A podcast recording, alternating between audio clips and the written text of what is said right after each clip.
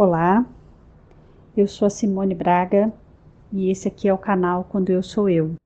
A ideia aqui é que a gente possa se conectar cada vez mais com quem nós autenticamente somos, porque passamos muito tempo na nossa vida querendo ser alguma coisa que de fato não somos, sendo que o que a gente é já é mais do que suficiente, o que a gente é já é perfeito. Olá, boa tarde. Eu quero ler um texto é, da Iriane Brum. Na verdade, eu gravei um, um vídeo para falar sobre esse texto e o vídeo ficou muito grande, o Instagram não me deixou publicar. Então eu quero ler esse texto aqui. Era para eu ter feito a live hoje às nove e meia, dez horas, mas na verdade é um dia que hoje eu não Ontem hoje não estou muito bem fisicamente, então eu optei por me poupar. Mas me deu muita vontade de vir agora, que eu estou um pouquinho melhor, de poder ler esse texto. É da Eliane Brum, se chama A Delicadeza dos Dias. É um texto longo, né? mas vamos lá. Delicadeza dos Dias.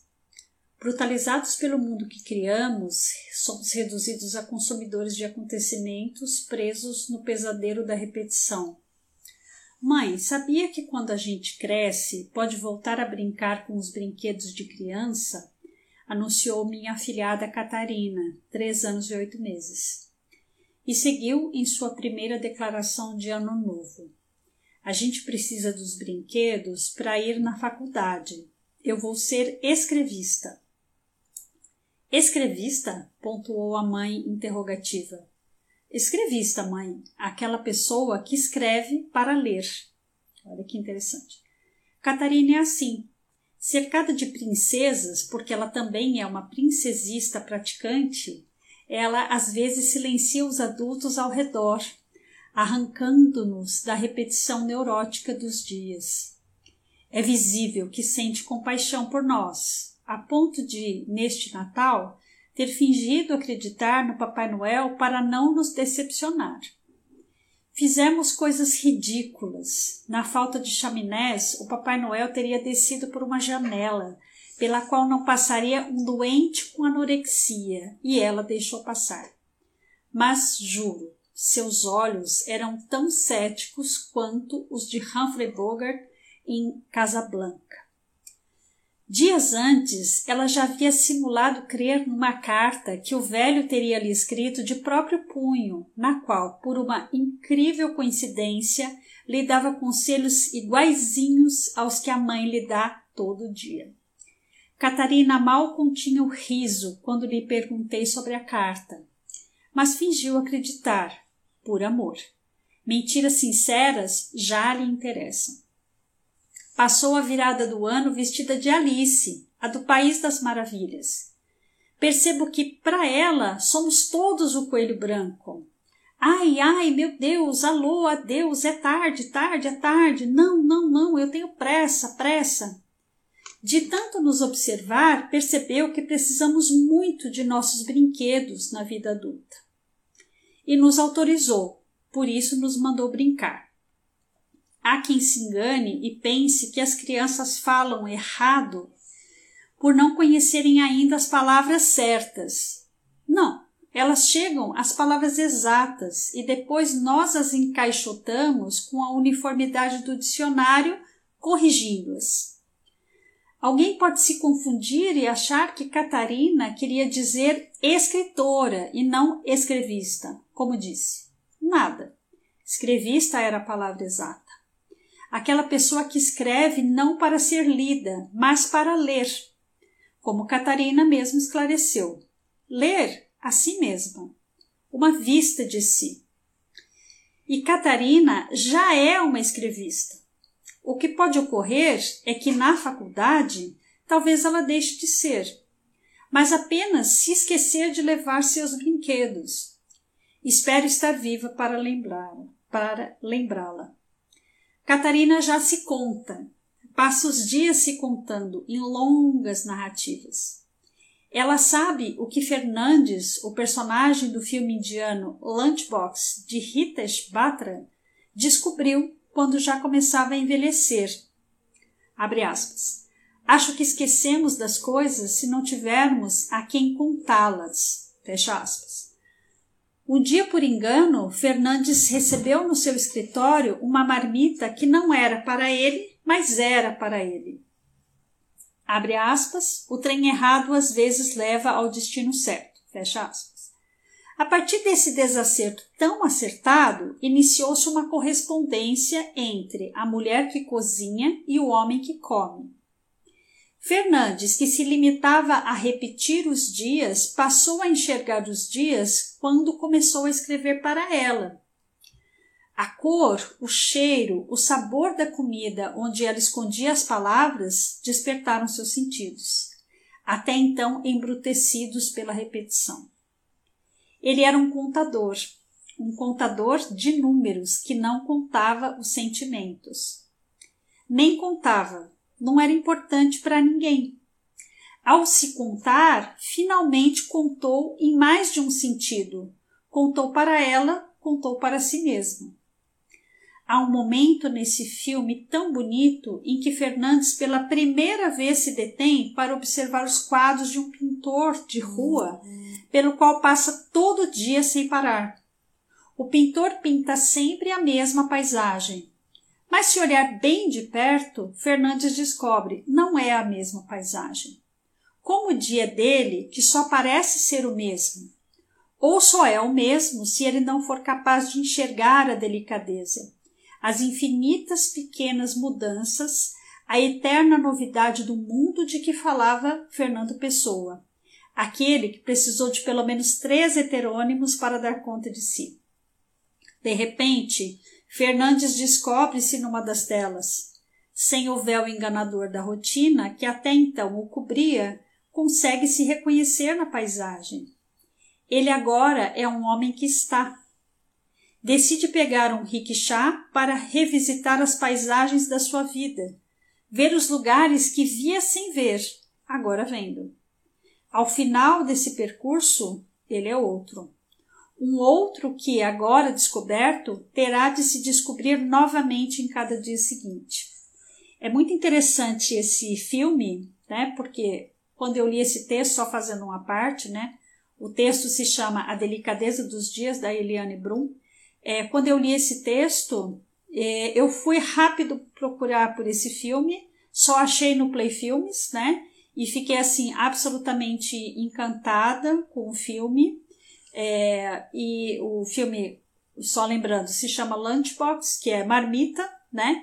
Então conta uma história assim de um contador que estava em vias de se aposentar e ele sempre come é, a, a mesma marmita, ele sempre é, contrata a mesma marmita, né? E não determina e tem assim a outra ponta da história é de um casal, né? De uma mulher que ela percebe que o marido está desinteressado dela. Então ela tenta fazer um movimento para fazer com que esse marido se interesse novamente e ela faz esse movimento através da comida, que ela cozinha para ele para mandar a marmita para ele para o trabalho, né? Isso acontecendo na Índia, né? Então assim, ela prepara a comida e ela tem uma tia que conversa com ela através da janela, a tia que mora no andar de cima, então elas trocam é, ingredientes através da janela e é uma coisa assim muito linda, né? E a tia fala, prepara tal coisa, assim, assim. Então você vê que ela coloca todo o afeto, ela transborda de afeto ali naquela comida com o objetivo de reconquistar o marido. Só que, e aí assim, ela termina de preparar a marmita e vem uma pessoa para pegar a marmita para poder levar. Então você vai ver naquela marmita viajar, né?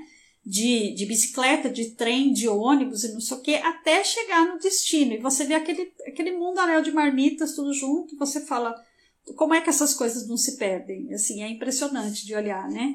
Só que num determinado momento, né, a partir desse instante de que está falando o filme, é, as marmitas dos dois trocam. Então a marmita que seria para ir para o marido dela vai para esse cara, para esse contador, que está em vias de se aposentar.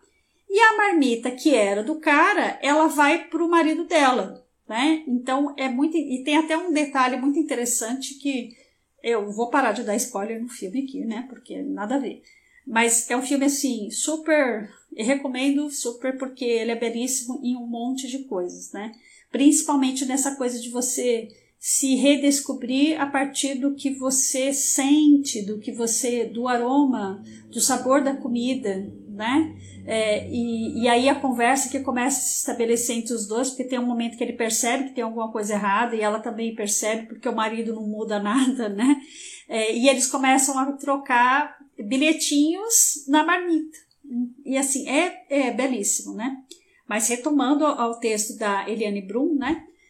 Que ela está dizendo, né? Que assim, que esse cara, ao final do percurso, né? Que ele consegue se ler, né? A partir daquele momento ele consegue se ler.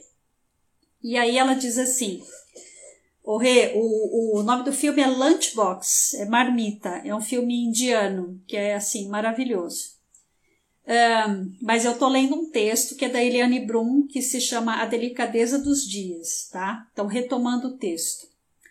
Foi o Papai Noel da Catarina quem me deu esse filme no Natal. E eu acreditei nesse Papai Noel, ou fingi acreditar por compaixão de mim. Me lembrou de um outro filme mais antigo, Cortina de Fumaça, dirigido por Wayne Wang e Paul Auster. Esse filme eu não, não achei. Deve ser um filme muito antigo, esse filme eu não consegui encontrar. Né? Um, Paul Auster, nele, Og Ram, dono de uma tabacaria, há anos tira todo dia às 8 da manhã uma fotografia da mesma esquina do Brooklyn, em Nova York. Ele mostra esse álbum com 4 mil fotografias a um de seus fregueses, Paul Benjamin, que depois de virar algumas páginas diz: são todas iguais. Og responde: sim, 4 mil dias comuns. Paul ainda está confuso, um pouco condescendente. Ele é um escritor de romances diante do dono de uma tabacaria. Acho que ainda não entendi direito. Og tenta lhe explicar. É a minha esquina. Nessa pequena parte do mundo também acontecem coisas. Hum, cadê? Acontecem coisas. Me perdi. Ah, e vai colocando mais um álbum diante de Paul, que folheia entediado e cada vez mais, cada vez mais rapidamente. Ele está olhando as fotos, está falando, mas é tudo igual, né? Og adverte: Você não vai entender se não folhear mais devagar, amigo. Ele sabe que se olhar bem, Paul vai reconhecer a esquina. O homem diante dele é um escritor, mas Og, como Catarina, é um escrevista, aquele que lê a si mesmo. Então Paul finalmente descobre. Ele vê Ellen, a mulher que amou e que morreu, numa das fotos. Ela está lá, na mesma esquina que agora já não poderia mais ser a mesma. Ao ver a foto, Paul reencontra a si mesmo num outro tempo. Porque quando perdemos alguém que amamos, nosso luto também se dá por aquele que éramos com aquela pessoa e que, sem ela, já não podemos ser. Um luto pelo outro é sempre também um luto de si. E lá ficou Paul, em lágrimas, diante da esquina que finalmente enxergou com saudades dela e dele com ela. O álbum agora já não tinha a mesma foto repetida centenas de vezes, mas centenas de fotos de esquinas diferentes. Eu preciso fazer um outro parênteses que quando eu li esse texto, assim, meu pai morreu em janeiro de 2014 e esse texto ela escreveu no fim de 2014 para começo de 2015, né? Então era algo muito recente para mim, né? Então, esse trecho que ela fala do luto, assim, foi algo que me tocou profundamente, que eu trago comigo até hoje, né? Eu vou repetir isso que ela está falando aqui. Ela diz assim, ó. Ao ver a foto, Paul reencontra a si mesmo num outro tempo. Porque quando perdemos alguém que amamos, nosso luto também se dá por aquele que éramos com aquela pessoa e que sem ela já não podemos ser. Um luto pelo outro é sempre também um luto de si, né? Então, assim, quando a gente perde uma pessoa, que a gente não pode mais ter a, a presença, a, a, aproximação física dessa pessoa, não posso mais ligar para ela, não posso mais é, estabelecer contato com essa pessoa, ter uma resposta dela, é, essa pessoa continua né, dentro de mim, isso é mais forte, né? mas, por outro lado, assim, eu também não consigo mais ter acesso à pessoa que eu era com aquela pessoa, né? Por isso que ela está dizendo que é um luto também de si, né? Eu, eu olho para mim, me lembro de eu com meu pai e eu não tenho mais acesso a isso. Não existe mais a Simone que convivia com o pai dela, né? É, então a gente é obrigado a olhar para esse luto e falar assim: bom, é, eu também morri um pouco por dentro quando essa pessoa se foi, quando esse relacionamento acabou, quando eu saí daquele trabalho, quando é, uma amizade acabou, né? Então eu não posso mais ser aquela pessoa que eu era enquanto eu estava naquela outra situação, naquela outra realidade. Ou quando os filhos crescem, né? Quando os filhos crescem, assim, eu deixo de ser mãe do bebê para ser mãe de uma criança pequena, depois ser mãe de adolescente e depois ser mãe de um adulto, né? Assim, é, muda, muda completamente, né?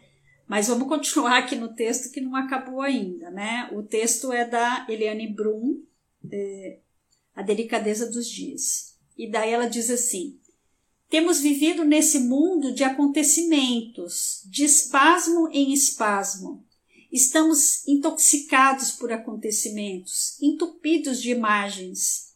Há sempre algo acontecendo com muitos pontos de exclamação, ou fingindo acontecer para que de fato nada aconteça. E há a nossa reação nas redes sociais, às vezes uma ilusão de ação. E nas viradas de ano há ainda as resoluções, que também pressupõem uma ação. Mas o que é preciso, de fato, para de fato se mover? Penso que, para que exista uma mudança real de posição e de lugar, é preciso perceber o pequeno, o quase invisível de nossa realidade externa e interna. É pelos detalhes que enxergamos a trama maior, é na soma das sutilezas que a vida se desenrola. São as subjetividades que determinam o destino. É preciso desacontecer um pouco para ser capaz de alcançar a delicadeza dos dias. Desacontecer, né? A gente que fica sempre procurando tanto acontecer e fazer e produzir para ser visto e tudo mais, né? ela está ela tá nos recomendando o contrário. Desaconteça um pouco, né? Simplifique a sua vida.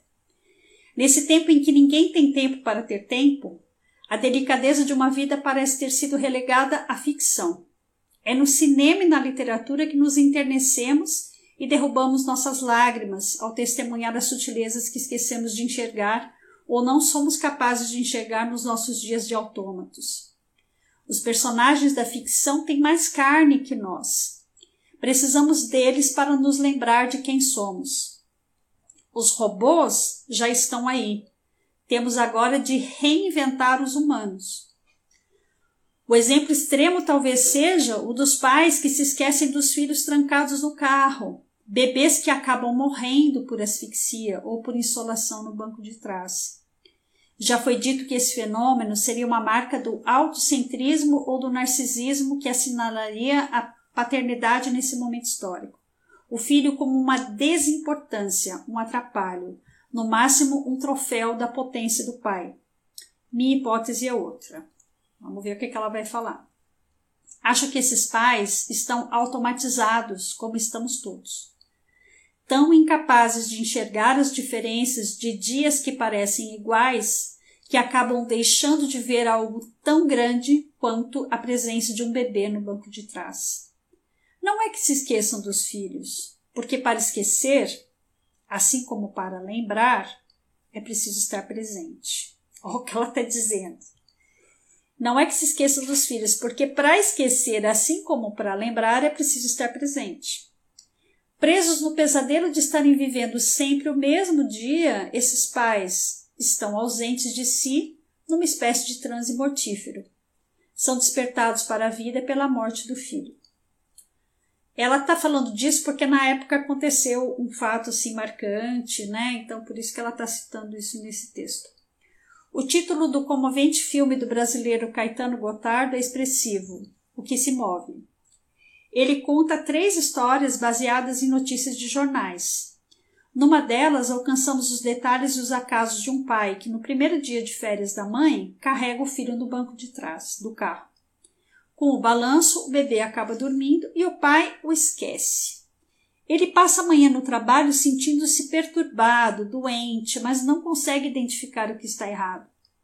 É de novo no cinema, muito mais do que nas notícias, que conseguimos enxergar esses pais na delicadeza monstruosa da tragédia.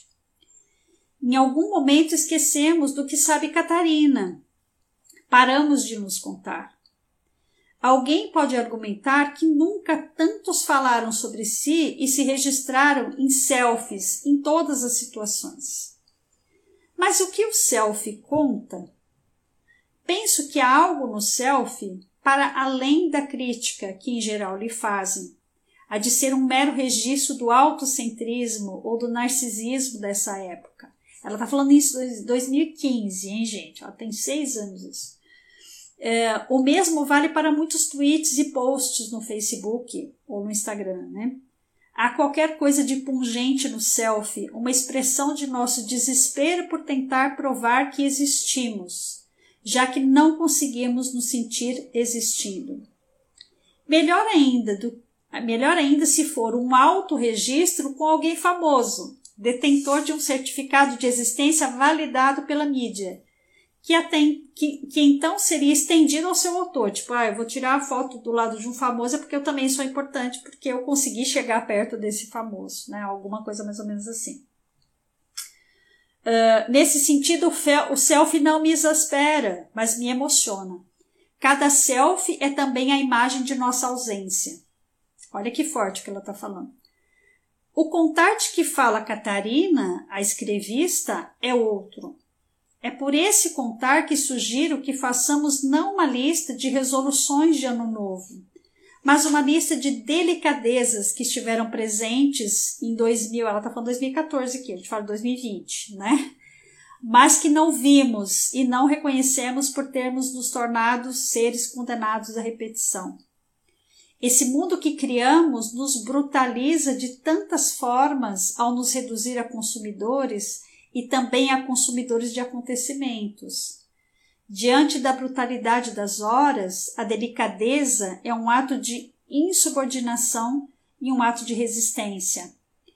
Em 2015 ou 2021, de novo, né? Desejo a todos um reencontro com a delicada trama dos dias. E não se esqueçam, levem seus brinquedos. Aí tem um, um detalhezinho aqui. Eliane Brum é escritora, repórter e documentarista, autora dos livros de não ficção Coluna Prestes, O Avesso da Lenda, A Vida que Ninguém Vê, O Olho da Rua, A Menina Quebrada, Meus Desacontecimentos e do romance Uma Duas. Aí tem os, dados dela aqui do site e tudo mais, né? Se eu não me engano, o Instagram dela é Brum Eliane. Assim, vale muito a pena ver, né? Só queria falar mais uma coisa aqui, né? Que ela tá, ela escreveu esse texto provavelmente no começo de 2015, né? E ela tá falando assim, né? Tá fazendo essa sugestão, né? É, façamos não uma lista de resoluções, mas uma lista de delicadezas que estiveram presentes no ano passado, né? A gente teve um ano tão atípico, né? Tão fortemente marcado, né? Assim, ao passo que daqui a, sei lá, cinco anos, dez anos, né? Se alguém fala assim, o que aconteceu em 2019? A nossa referência vai ser 2020, né? E quando falar assim, o que aconteceu em 2020? Eu falo, nossa, coronavírus, pandemia, não, não fui trabalhar, aconteceu isso, aquilo, morreu não sei quem e tal, fiquei doente, enfim, entrei em pânico, então tive a oportunidade de conviver mais com a minha família, não sei exatamente que história que a gente vai contar, né, daqui a 5, 10 anos. Ou fico me perguntando muito que história que as crianças vão contar daqui a 10 anos, né? É, eu tenho certeza que vai ser uma história muito diferente do que a história que a gente vai contar. E que se a gente tiver a oportunidade de escutar essa, criança, essa, essa fala dessa criança sobre o que aconteceu em 2020, a gente vai olhar e vai falar: nossa, aonde que eu estava que eu não vi isso, entendeu? Não aconteceu isso comigo, né? Eu vi de um, de um, um contexto absolutamente diferente do que isso, né?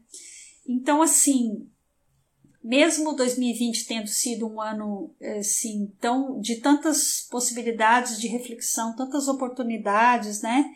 É, eu fico pensando assim que o que, que nós podemos fazer com isso, sabe? O que, que nós podemos fazer com esse com essas coisas que aconteceram no ano passado, né?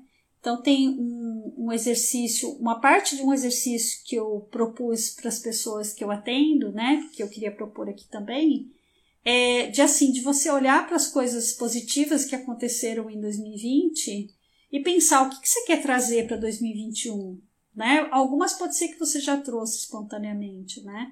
Já estão na sua vida, já foram coisas que você incorporou, né? é, ou há mais tempo, ou então que começaram em 2020, você se decidiu incorporar, que seja cuidar mais de si, começar a fazer uma coisa que você gosta bastante, que você não tinha tido oportunidade, né?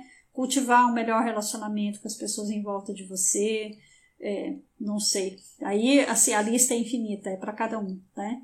Mas a pergunta que eu fico assim, para além da gente fazer a nossa lista de delicadezas de 2020, da gente pensar assim, essas coisas que eu trouxe, ou que eu quero trazer, que foram é, delicadezas em 2020, que eu quero em 2021, o que que eu estou fazendo de verdade para que essas coisas frutifiquem e que elas se solidifiquem na minha vida, que elas criem raízes e que elas possam é, de verdade ser algo como uma característica minha, como uma característica da minha escolha da minha vida. Tá bom? É isso. Beijo. Li aqui hoje o texto A Delicadeza dos Dias, da Eliane Brum, que é uma escritora jornalista, um texto que eu gosto muito e que vale muitas reflexões. Até a próxima.